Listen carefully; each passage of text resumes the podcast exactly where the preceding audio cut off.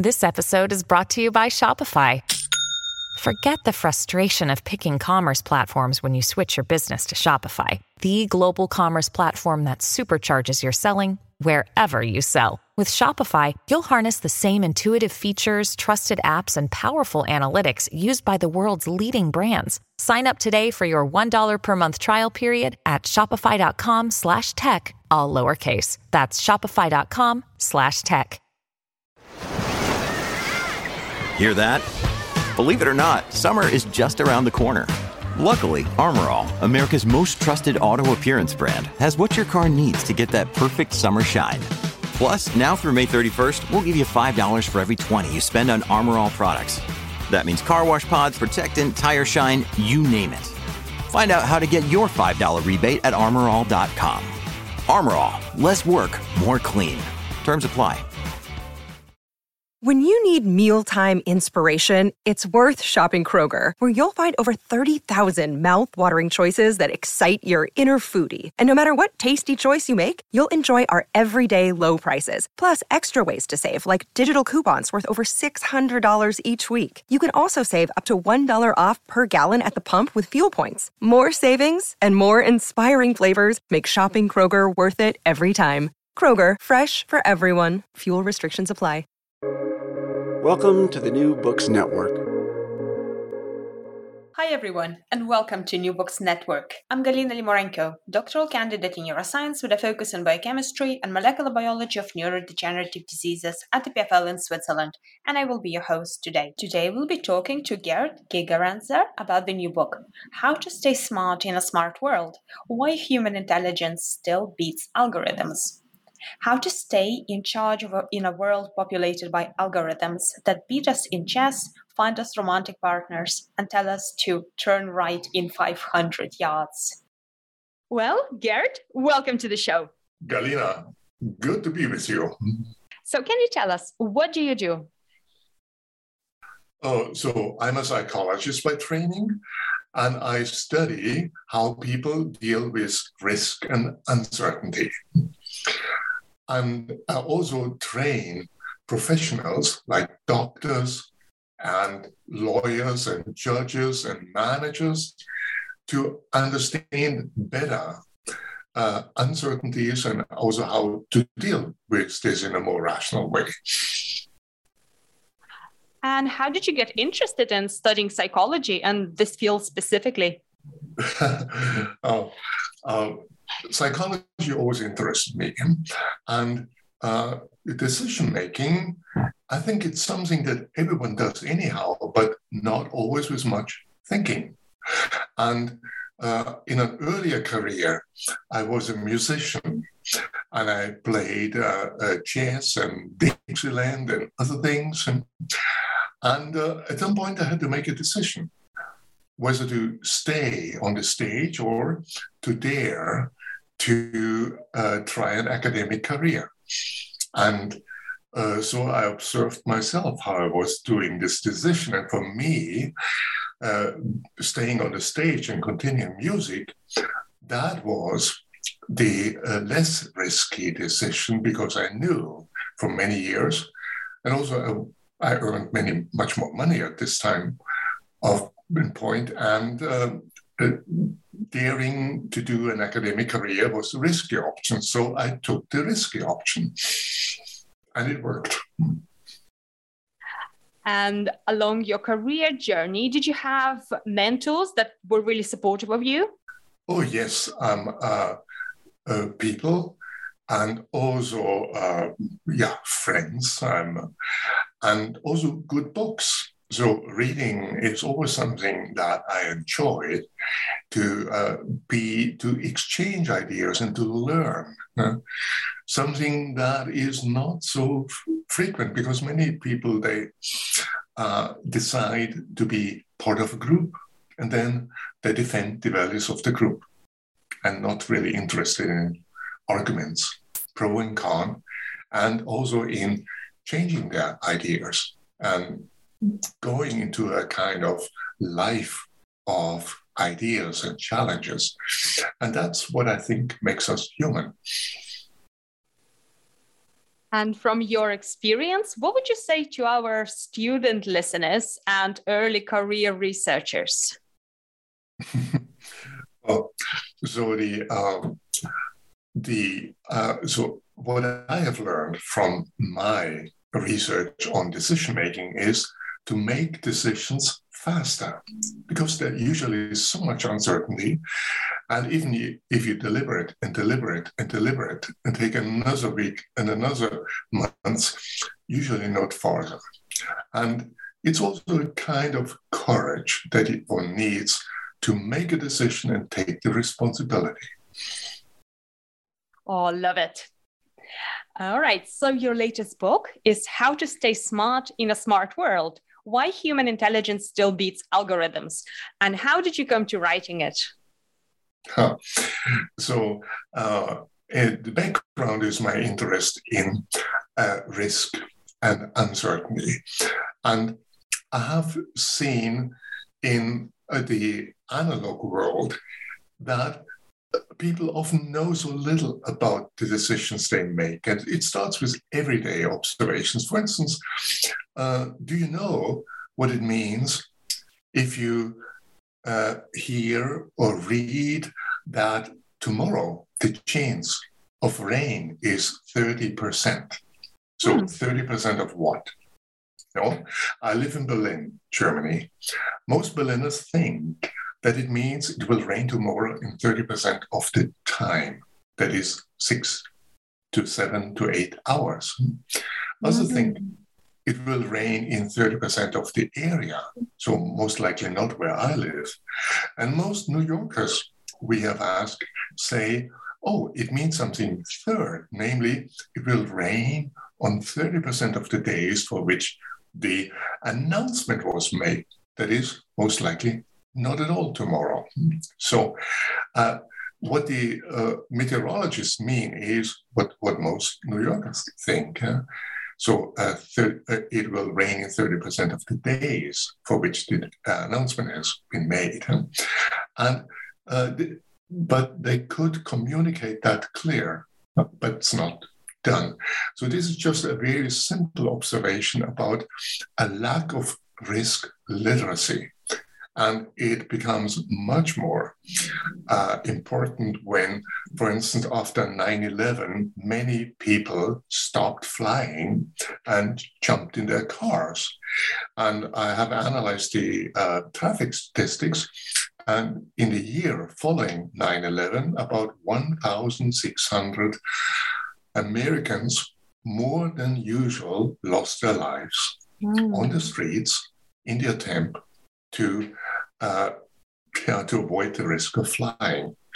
So any one of these people could have lived because after 9 11, flying was so safe and never before and never after.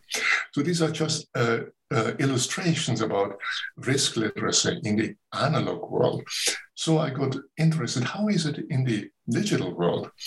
And you find a similar lack of training, lack of concern, and uh, for instance, the uh, most digital natives in a study of over 3,000 uh, high school students and undergraduates in California cannot tell hidden ads from real news or are taken in by the appearance of the website and uh, most do not know how to check the trustworthiness of sites and photos, and adults don't do much better. So, uh, so the book, How to Stay Smart in a Smart World, is its key message is if we want to use smart technology, we need to get smart too.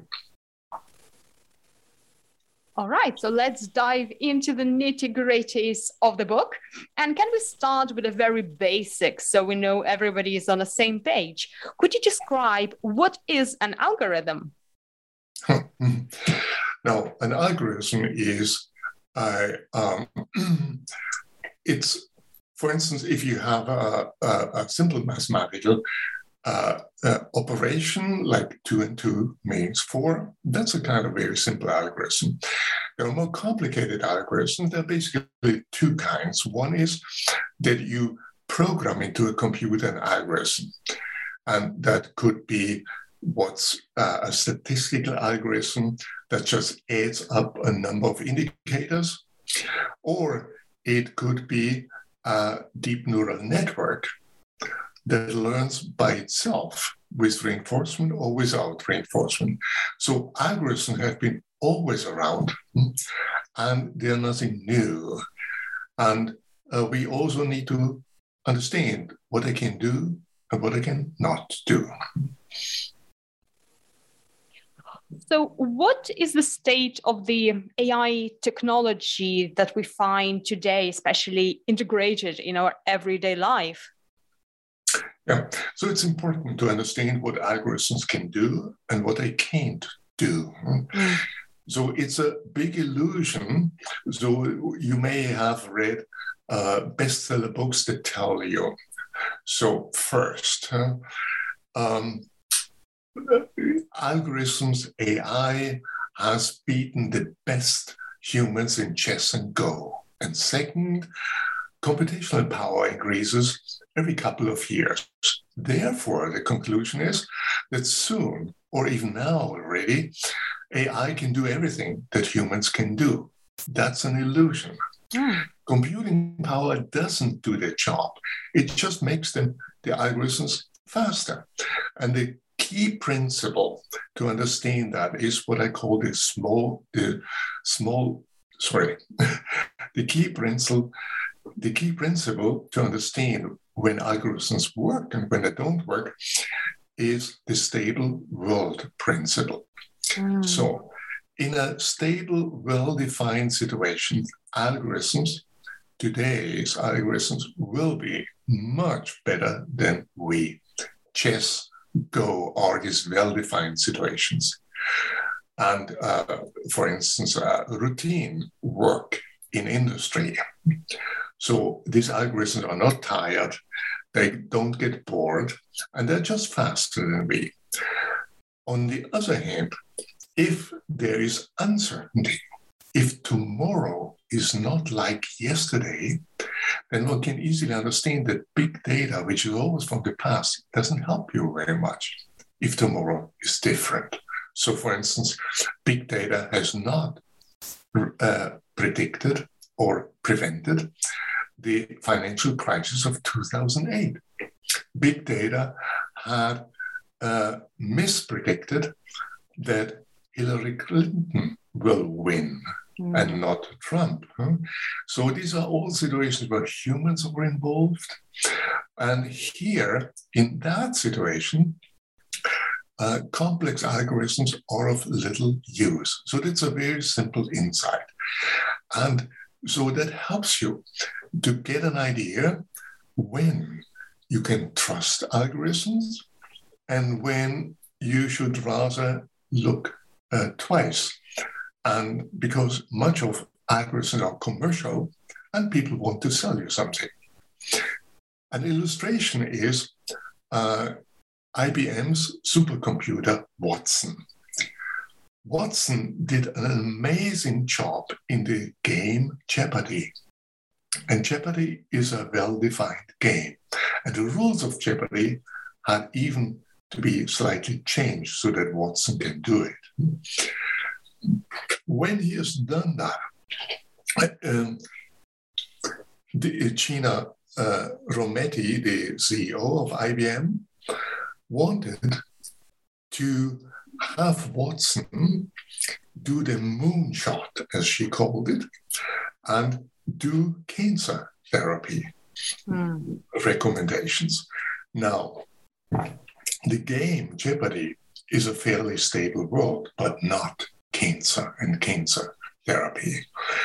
And if uh, hospitals would have understood that, they would have spared themselves from investing millions into IBM's Watson oncology, only to find out that it can't do what the PR department of IBM advertised. For instance, uh, MD Anderson, one of the most respected cancer clinics in the US, wasted 62 million to IBM oh, wow. uh, until they found out that Watson is not the doctor or the miracle doctor that was promised.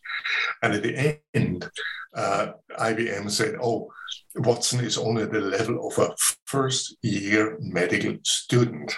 So it was probably the best paid first year medical student ever. And uh, Etzioni, the head of the uh, Allen Institute, called Watson, IBM's Watson, the Donald Trump of the AI industry. So that's an example. The same system can do amazingly things if you have a well defined, stable world, but not hmm, in a world of uncertainty. And the sources of uncertainty are humans or viruses and others. This is so interesting. And presumably, these shortcomings were known for, well, fairly long time. So, why and how did this technology start integrating in our everyday life where we have the humans, when we have the un- uncertainty? Yeah, I mean, uh, take again the example of IBM's Watson. The IBM's engineers knew that it doesn't work, hmm? But mm. the the uh, the advertising department nevertheless promised that it will work, and IBM made lots of money. And those hospitals who wasted their time and on uh, uh, Watson services could have used this money for other things which have, would have really worked in healthcare. And, and one of the reasons why uh, the, the, this distinction is really known, so, or the question not even asked, you know, where does, say, uh, a neural network, uh, uh, an artificial neural network work and where does it likely not work, is because there is a kind of belief that uh, AI could do everything. And no technology can do everything. And it's a selling uh, uh, position. So perhaps once we started understanding all of this, there, there are people who arose as a doomsday prophets, as you put it. so what kind of arguments do these people have about the future, about, uh, about the future of technology? Yeah. So on the extreme, there are two kind of people. One are the prophets of AI, and they believe that AI soon will do everything, and we should surrender, and our that our digital assistant will morph into a super intelligence and tell us what we should do and basically run our lives. That's the one extreme, yeah. And it's a it's an, an idea that never will work. On the other side, there are people who have doomsday uh, fantasies mm. and think that AI will soon, yeah, yeah, basically have us humans on the leash um, or put us in a zoo and exhibit us or maybe just eliminate us. Now, uh, both of these visions make the same error, in my opinion. They think that AI really can do everything. And that's not the case. So uh, there are a number of things that are unique to human intelligence, which AI cannot do. So that includes causal thinking. So already children, they pester you with questioning why, why, and why. Huh? Why is the sky blue? Why do our neighbors have more money than we? Why do I have have to eat broccoli? And uh, the uh, deep neural networks, they do correlations, not causes. Mm. Another difference is that uh, we have an intuitive psychology. Already, children a few years old know that others have feelings, have intentions. A deep neural network doesn't know that. And next, we have an intuitive physics. So we know, for instance, that a solid object cannot go through another solid object, or that an a car that uh, that disappears behind a screen is not away, so it will probably come out on the other side. Huh? But uh, deep neural networks don't know all these things, mm. and at the end, we are social, and uh, we are to that's to our best, and also that's uh, some of our um, yeah failures that we depend so much on the opinion of others. But that's how humankind uh, uh, got as far, and there is we do not know how to make deep neural networks social. So all of that, what humans can do, is often called common sense. And that's the one thing that's most difficult to AI and also human intuition, understanding. That's the most difficult thing to do. So, have there been attempts to create this kind of generalized intelligence in artificial system? attempts, yeah, but more claims. Yeah. There are bestseller books that that uh, you can just name them yeah, by Harari and others who like the, the prophets of at, at the end uh, uh, these, uh, or, or by Kurzweil, uh, that there will be singularities on other things. There's enough of that. Hmm? But uh, these are usually not the people who, who built the, the machines. And the engineers are much more cautious about these claims. But the claims sell. And uh, people think about doomsday. And also these type of claims that AI will soon be better than everything, they hide the real problems. The real problems are that most of AI is military driven or commercial driven.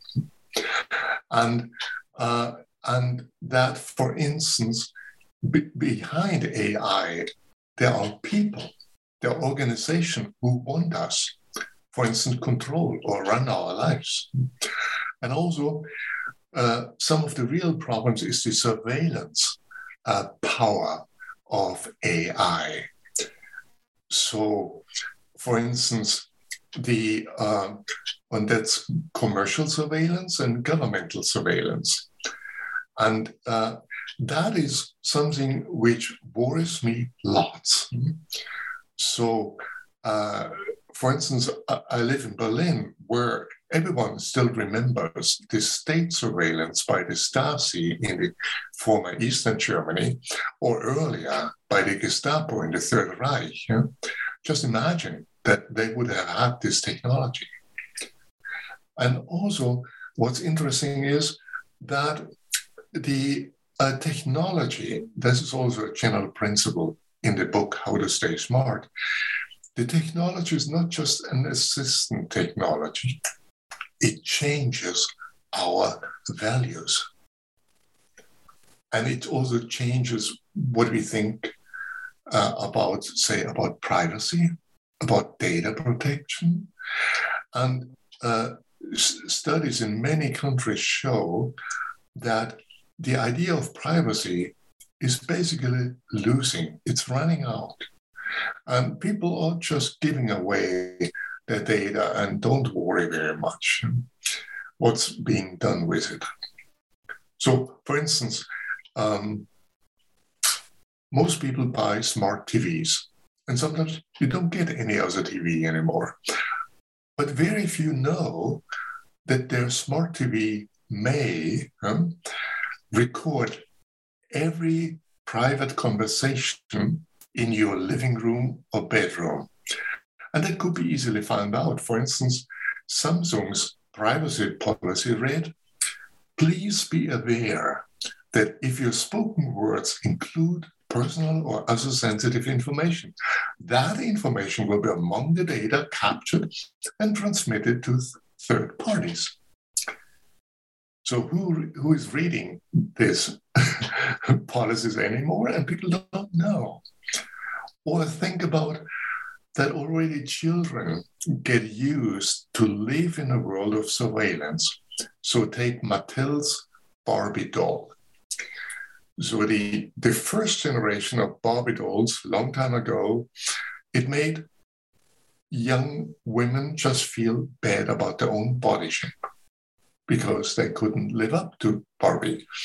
Then there was another generation in 1998 that could say a few sentences.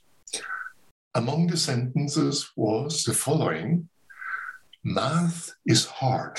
Let's go shopping. So that gave, gave young women the idea not only that their body shape isn't right, but the determination of life is shopping. Hmm? Because they're not up to math like boys, huh? being implied. And in 2015, Mattel came up with Hello Barbie. That is a Barbie doll that can actually uh, conduct a conversation with, say, the little girl. And the little girl who trusts the, the doll, its anxieties, its hopes, its feelings, doesn't know that the doll records everything it says, like the smart TV, and sells it to the parents who can get a daily or a weekly report what that little girl said. Hmm. And also, it's used for advertising purposes. And uh, uh, algorithms run over that to find out what kind of advertisement to uh, send that little girl. And advertisement also means that Hello Barbie can actively conduct a conversation. And it will conduct a conversation about products to be sold mm. and fashion to be worn. And that is equally worrisome because uh, just like uh, little boys, little girls use and develop their, their imagination in playing, in role playing.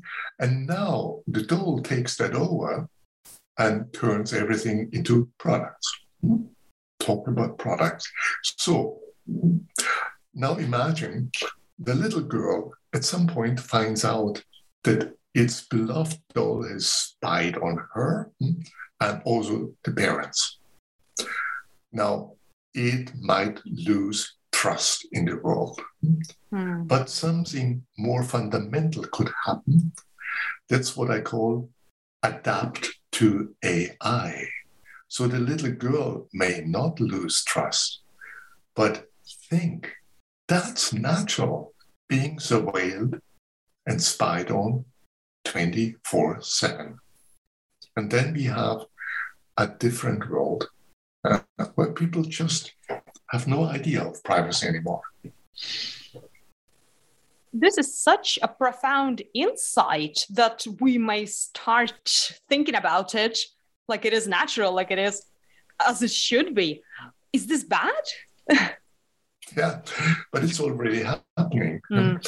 So people give away their data, just do nothing to pay, and also they have little choice. So uh, in, in the United States, uh, a study showed that 80% of, of participants in these studies, of Americans, said they were concerned about privacy, so 85%. If you are concerned, then you might be willing to pay for your privacy. So, for instance, uh, Facebook or Google uh, get they are paid. Uh, Facebook gets ninety seven percent uh, of its income of its revenue from uh, from advertisement. So the alternative would be that we pay for Facebook. So if you're concerned about privacy, and 80% of Americans say, uh, that how many of them are willing to pay a single dollar per month for privacy? Only 28%. The rest, 72%, are not willing to pay even a dollar for privacy. See?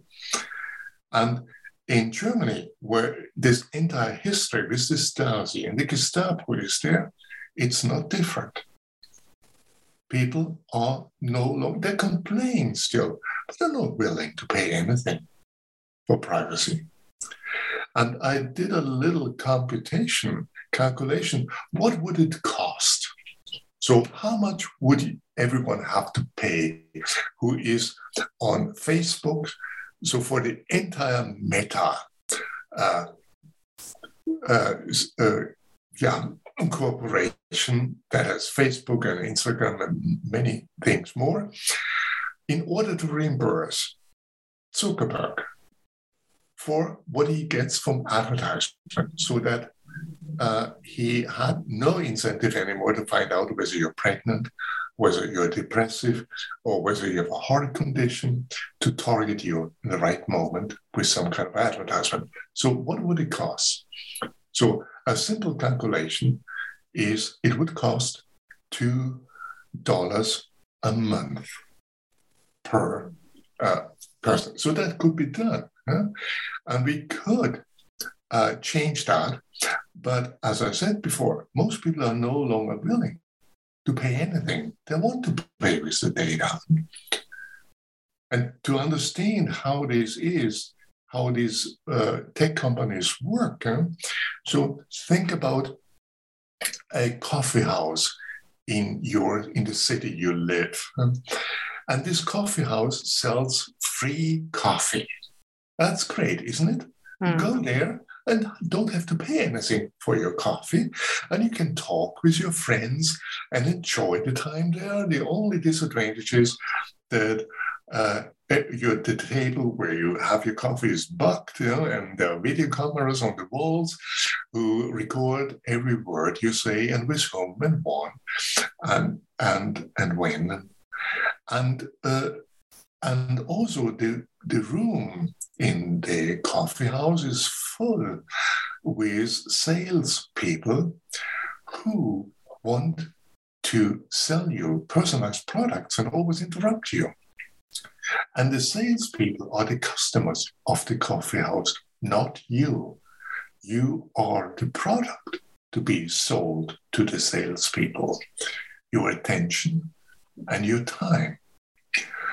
And that's uh, an analogy to understand how Google, how Facebook, and others function.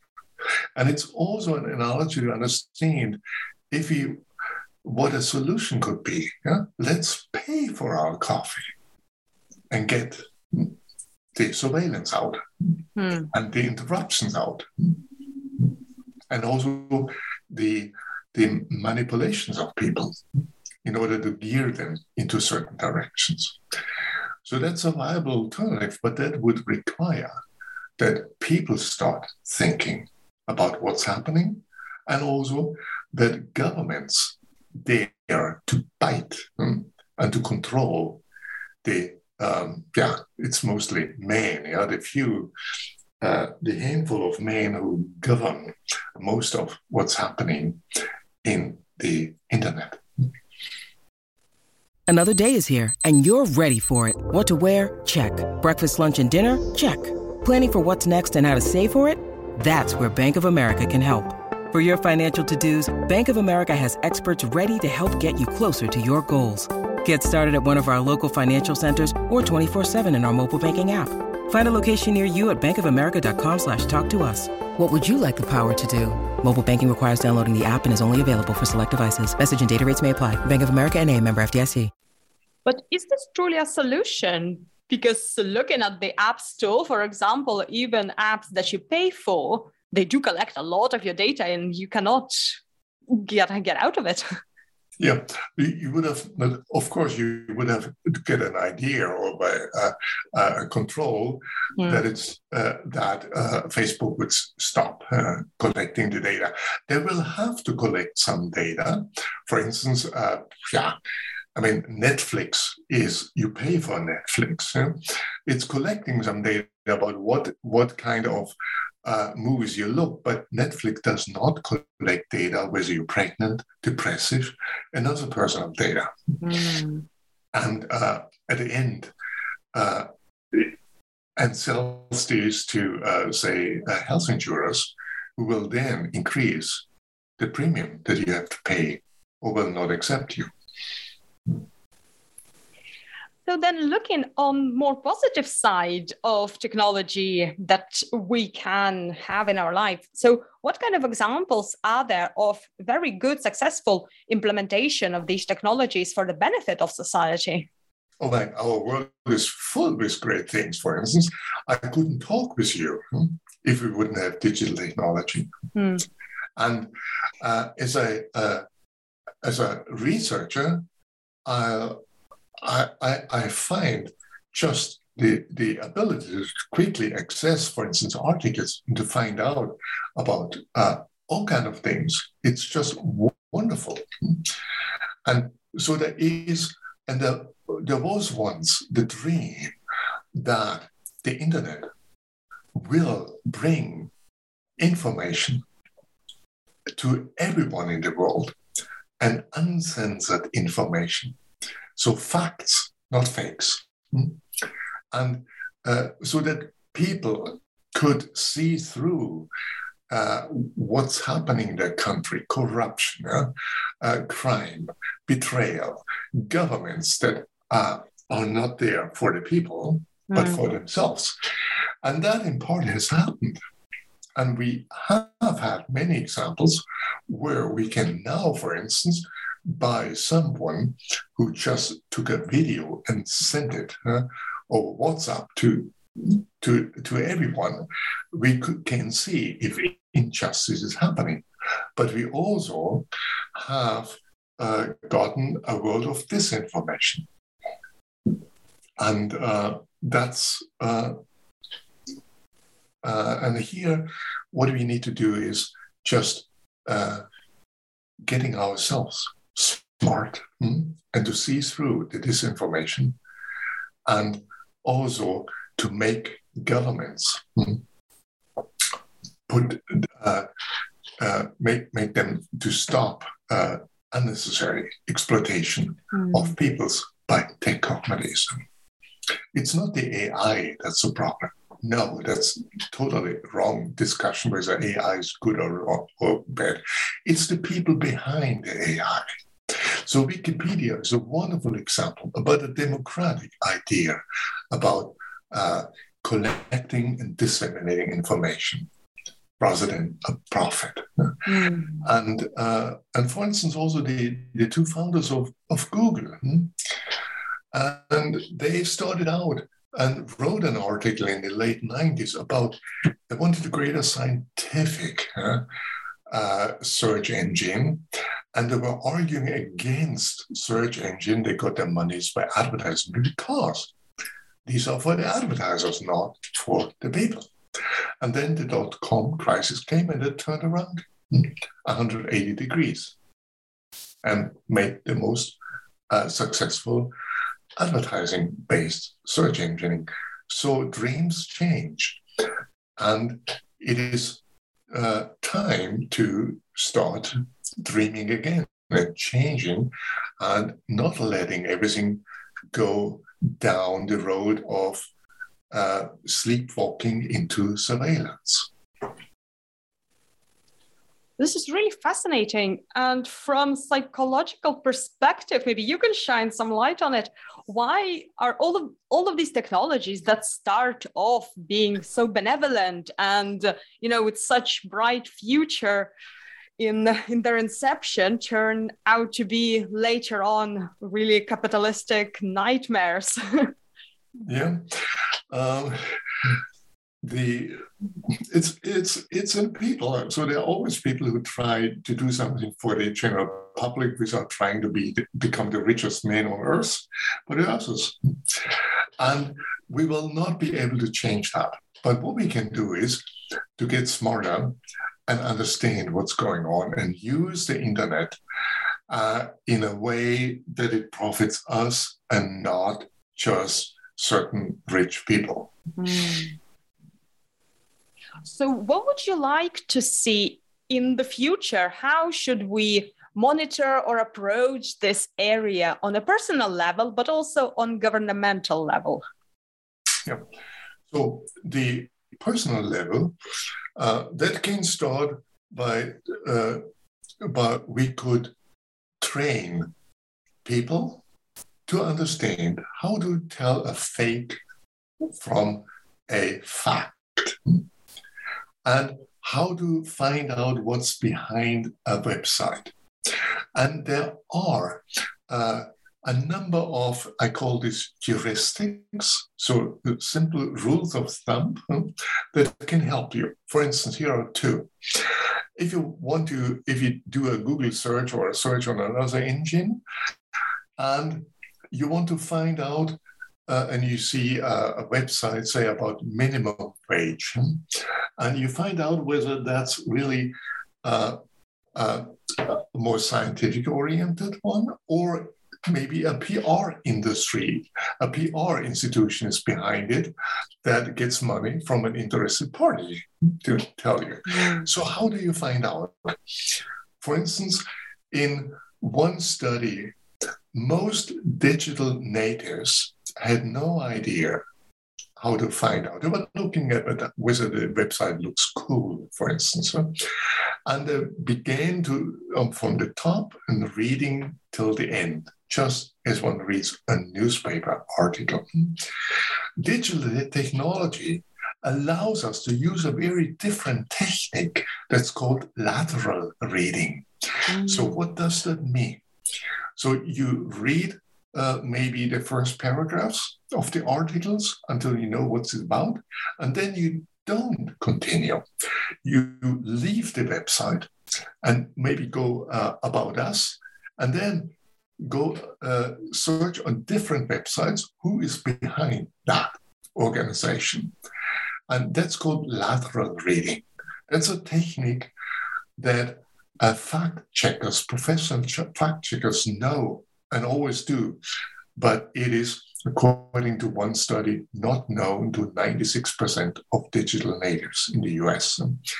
Another very simple rule they can easily learn is uh, click control. So if you get a number of entries, don't click on the first one or the second one, but read the snippets and maybe don't click at, uh, at anyone in the first page and go on the second one. So the uh, many people still don't know that the first entries are not the most popular ones. They're also not the most relevant ones, but that those ones where uh, the search engine, uh, say Google, expects most income. Mm. Mm. And for instance, because the advertisers, uh, yeah, they're uh, paid most for that. And so these are some uh, rules on the personal level where you can learn to open your own eyes. And then there's another question whether you want to really have a smart home and all this surveillance technology, what it brings you. And also, another principle that one can learn is look, the more I get dependent on my digital assistant, on my navigation system, the less I will be able to do these things myself because I'm lacking practice. And so there is there is many things where we can then try. For instance, I use my navigation system in my car to go to some place I've never been. But the second or third times, I'll shut it down and just to keep my spatial memory active to go there. And uh, everyone can find things like that to practice. And on a, on a, on a governmental level, we need uh, politicians that see through and that protect the citizens against commercial surveillance. And also, that's much harder, state surveillance, because many politicians are an interested party in that. So China is a well-known example for a so-called social credit system, and you may have heard of that. So it's like FICO, which measures your financial uh, trustworthiness. Uh, the social credit system is about everything. It's financial, it is legal, it is uh, it covers everything of your social and political life, and puts everything together into one number. Mm. You may have seen the Netflix series Downfall, where everyone has a credit, a social credit value, and uh, and the social credit system is slightly different because it's the government who determines what's being counted and what value you get. In the Western world, uh, we have uh, data brokers like Acxioms who similarly collect all the data that you can get about you. And one would just need to put them together into a single value, and then we would have the same system as in uh, in China. In China, it's in an experimental state. Forty-four cities are experimenting with social credit systems, and those with high value, they, for instance, they get preferential treatment in hospitals, and those with low values have to wait mm. in the queue. And uh, they may get tax uh, reductions if they're companies, and those with low values, they may not be allowed to purchase flight tickets, or their children may not be allowed to enter the best private schools. And then you might think twice whether you're not better accommodate and adapt. You see, and China does this openly, while in the West, uh, it's mostly uh, covered up. Mm. And people like Snowden has shown the extent to which the state and the tech companies are interrelated in the West, not only in China. So keep your eyes open. And then zooming out to the bigger picture. So, from your perspective, what kind of conversations we need to have in our in our society and between different nations, for example, to ensure that we're on the right track in this with these technologies? Yeah. Uh, the first thing is not to believe that uh, digital technology is uh, a means that you don't have to make any decisions anymore. That's like the digital assistant way. Huh? So, uh, quite a few people think they can lean back, put their legs up, and just let um, the uh, digital assistant decide where you go, to which restaurant you go, and uh, daily decisions. And Eric Schmidt, the former Google CEO, uh, told us that he thinks uh, the best thing is that people should enter questions into Google. So, what should I do today? Uh, what job should I uh, take? And uh, and then Google gives them the answer. And a few years later, he had an even greater idea, namely, people shouldn't even uh, enter questions, but just wait what Google tells them. So that's a life where mm. tech companies run our lives. That's the, the, the imagination, and you can see why they want to do this. Or metaverse is, is another way that we should all uh, enter Zuckerberg's uh, metaverse, including all companies, and do our businesses there. So uh, that uh, one uh, large corporation can dominate our lives. So if you if you want to, to have that, yeah, then fine. Huh? But if you want to make your decisions yourself um, and avoid being the only one left out, then uh, we need to think about what we are doing and not just letting it run. Mm. So, what surprises and discoveries in your research for your book, How to Stay Smart in a Smart, smart World, really impacted you and stuck in your mind? So, the, uh, I had lots of fun writing the book. For instance, mm.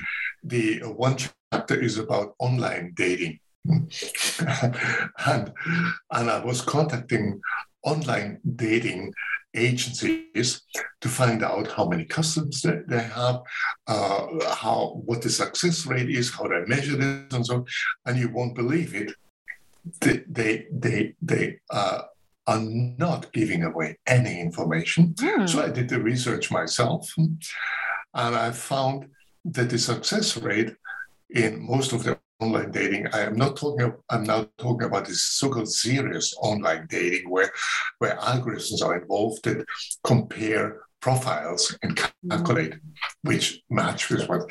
So the success rate of these love algorithms is about five percent in one year. So if you pay for a year, some hundred dollars, and then yeah, afterwards about five out of 100 found their partner, 95 didn't find. So, hmm. okay, yes.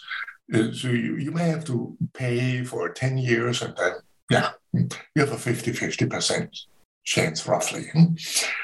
And, uh, and but more interesting is how these algorithms, even if not very successful, and a number of studies show have shown that if you just enter a chat room and meet people who have your own interest, your chances finding the one is as uh, big as you pay for a uh, for the services of a love algorithm. So, mm. but more interesting, what it does to the people, how they change it. Huh? For instance, uh, the the availability of so many options uh, has changed. The quite a few people's way they conduct uh, the uh, search and also the uh, how, how, they deal with people. Once one is ever more people get uh, become optimizers. So that means that they continue searching there is always the idea there might be someone better out there. Mm. And even if they would meet the best person, they wouldn't know it and go and search for someone else. And that's the end of a relationship of trust. It's just like a market.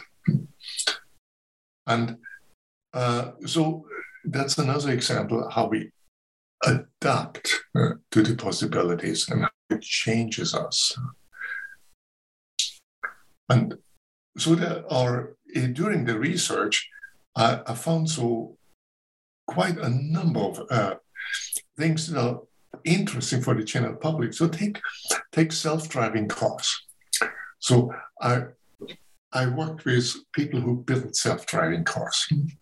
And, and actually they're building autonomous cars because self-driving cars will not be around during our lifetimes. Mm. So, a self driving car is a so called level five car. Uh, that's according to the, uh, the Society of uh, Automotive, um, whatever the name is. Uh, the um, so that's a car. A self-driving car is a is a car that can drive without a human paying attention safely in every possible yeah, uh, condition of traffic. And uh, this is level five. Level one is uh, we have level one maybe 40 years, since 40 years, which is uh, just say a, a distance system that keeps a distance to the next car. Level two is that we have several systems together that work together and do, for instance, automatic parking. That's what our cars are. Level three would be a car that can do everything that's needed for driving, but still needs a human to pay attention uh, and to be vigilant all the time. And level four is a car that can drive without humans, but only in limited places, say highways or on airports. that are protected. And so, uh, although Elon Musk promises every year that next year there will be fully self driving cars level five, hmm, I uh, predict he will stop doing making these predictions in a few years when he realizes that it's not possible. And what will happen is something much more interesting, nam- namely level four. Mm. Uh, level five is just a gig yeah, that he could sit in a car and and uh, read the newspaper. And um, but level four will change all of us Level four means that you need to adapt the environment and also us people so that these cars can drive safely. So we adapt to the limited possibilities of the cars. That means that probably cities will be built that have uh, streets where only autonomous cars are allowed to drive and humans are no longer allowed because that's the greatest problem. Because human drivers, they create uncertainty. And that's and AI functions best if everything is regulated and controlled and predictable. So we need to eliminate humans from the streets and all pedestrians and bicycles and everything mm. else. And we need to rebuild the streets so that none of us living beings, beings will ever uh, drive on these streets and, or cross it. So that will really change our architecture, our city planning, and us. In such a world, it may well happen that people at some point will not be allowed anymore to drive cars in order to enable level four driving. Wow, that sounds a little dystopian. Who would like to live in a place like this? Oh, Galina, just think for a moment. Uh, just think for a moment, uh, maybe uh, 20 years ahead, and assume it would have happened. And people would look back at these times where humans were allowed to drive and to kill others hmm, on the streets, and thousands and thousands and thousands every year what an inhumane life. And now we have these smart level four cards. And finally, humans are no longer allowed to use cars which are actually weapons to kill us. So that would be the perspective of the future. Already adapted to the possibilities of AI. Oh, yeah, for sure. Yeah, I agree with that. So, what would be your vision of the high tech sci fi future? Do you have one? So, uh, my vision is one that we need to make people smart. Mm. So, the attention is always on, on getting better uh, AI. No, no, no. We need to have people who understand the AI, who prevent it of being exploited by companies behind the AI, and who are also willing to take the remote control of their lives in their own hands. So that's what I mean with digital risk literacy. So, digital risk literacy means understanding the potentials and risks of digital technologies and the determination to stay in charge in a world populated by algorithms. That's my vision. Well, this has been really insightful and sobering discussion. So, what are you up to now, and what will be your next project? I'm, I'm, at the moment I'm writing uh, on a book on the intelligence of intuition. So, intuition is the one thing that artificial intelligence doesn't know and or we don't know how to program it into it.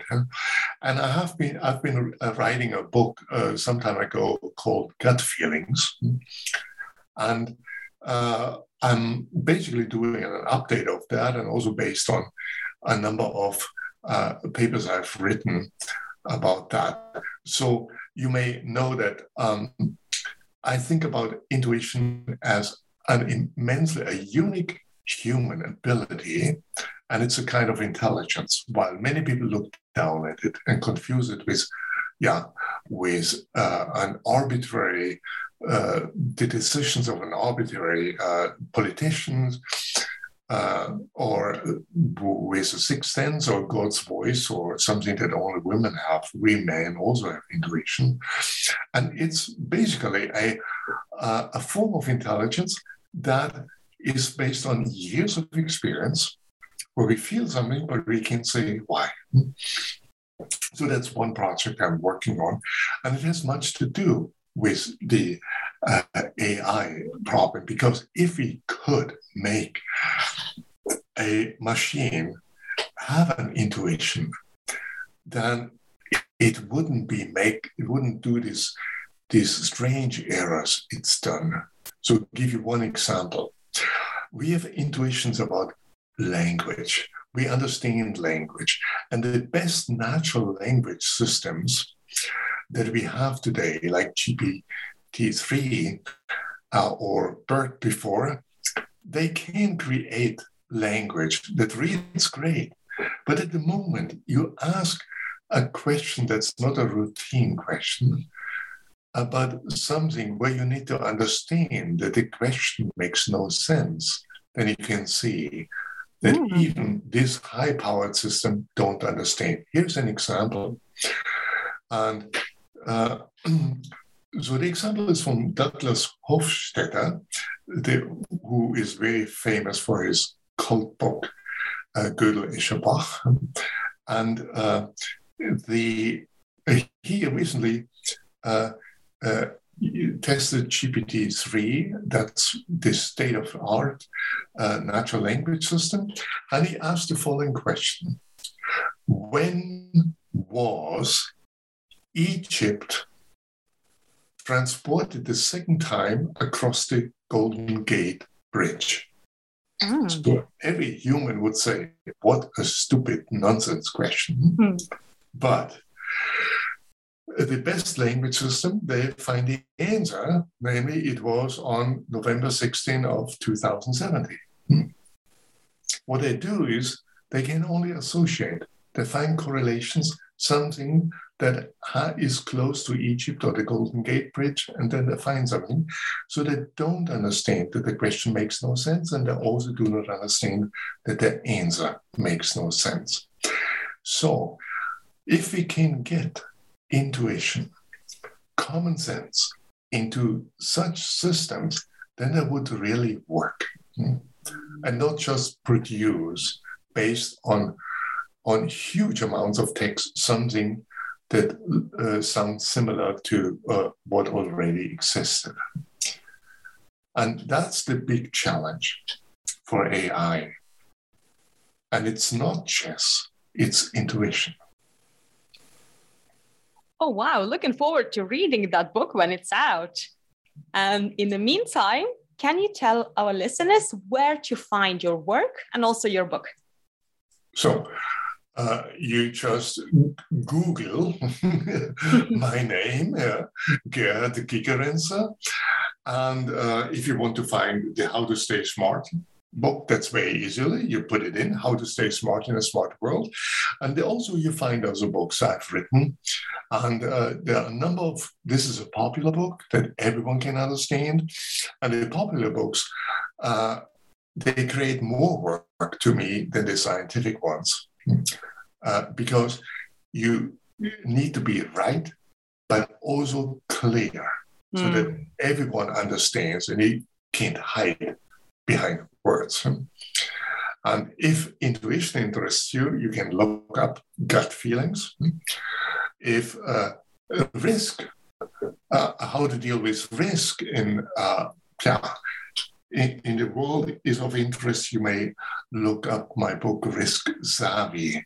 So, Risk Savvy is about yeah, how to get smart, how to be able to understand uh, what information about health is reliable, what is not, hmm. and uh, uh, many other useful things in the real world. And you'll find more. And if you want to know about my earlier career as a musician, then put in my name. and VW, Volkswagen, VW, Golf. This was the first one, and that's from the a long time ago where I played in a band and we did the first US TV ad for this car that mm. is now known as the Rabbit. And uh, the TV ad was a hit, and so the car. so you directly contributed to the advertising industry. yeah, but it was a good car.